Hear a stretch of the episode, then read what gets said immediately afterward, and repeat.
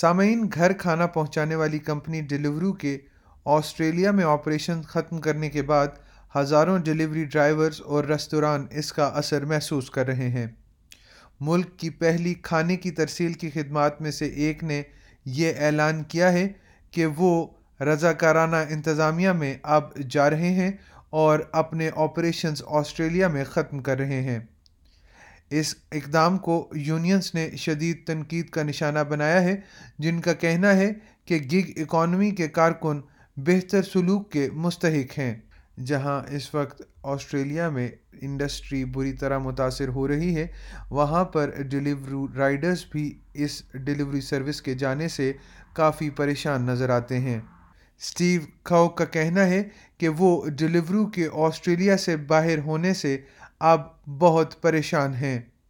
Delivery سوار اچانک اپنا آدھا کام کھو بیٹھے ہیں۔ انہوں نے دوسری ڈیلیوری سروس کا یونیفارم پہنا ہوا ہے اور وہ کوشش کر رہے ہیں کہ وہ اب اپنے کام کو پورا کر سکیں۔ The entire industry we're in, this gig economy, it's just out of control basically. It's I, I feel the government should step in, truly.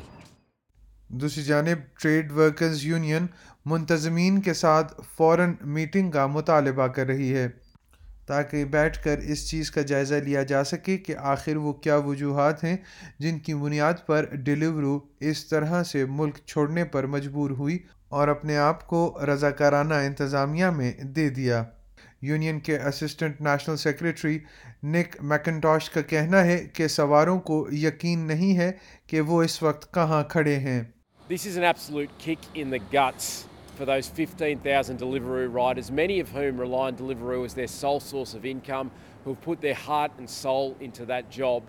ایک بیان میں برطانوی کمپنی کا کہنا تھا کہ وہ مارکیٹ کا جائزہ لینے کے بعد آسٹریلیا سے باہر نکل رہی ہے۔ کمپنی نے اپنا یہ فیصلہ صرف اور صرف آسٹریلیا کی حد تک کیا ہے اور باقی ممالک میں وہ اپنے آپریشنز اسی طرح سے جاری رکھیں گے۔ میلبرن یونیورسٹی میں شہری اور ثقافتی جغرافیہ کے ایسوسیٹ پروفیسر ڈیوڈ بیسل کے مطابق اس فیصلے سے کچھ کو فائدہ ہوگا اور کچھ کو نقصان۔ It's interesting, a lot of these companies, their their their business models are about creating monopolies, uh, and part of creating monopolies is obviously crushing and squeezing out competition. So I think that um uh other uh, other platform companies in this space um may well be breathing a sigh of relief that they don't have that competition now.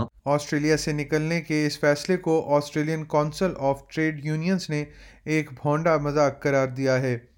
A C T U کے صدر Michel O'Neil نے note کیا ہے کہ یہ ایک اقدام مجوزہ نئے قوانین سے پہلے آیا ہے جو گگ اکانومی میں کارکنوں کے تحفظات میں اضافہ کریں گے تاکہ ان اقدامات سے بچا جا سکے۔ Company that has been making huge profits and just don't like the idea that the workers who are doing the hard work in that company get a fair deal. That's why they've pulled out of this country. Canberra کے Grease Monkey کے menu میں ایک burger پچھلے سال Australia میں اس plate form پر سب سے زیادہ order کی جانے والی ڈش تھی۔ نک ٹیکویل ریستوران کے مالک ہیں۔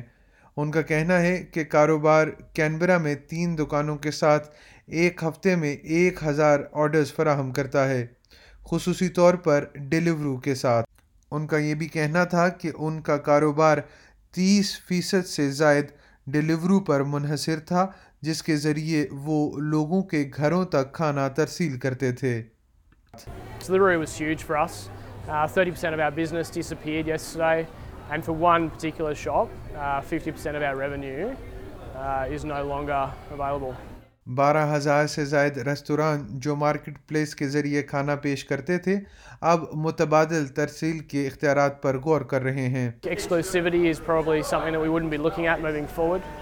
Um, multinationals can obviously leave Australia and, and take their business elsewhere, and, and as a as a business partner, um, I would have thought they had an obligation to us um, to let us know where they were at.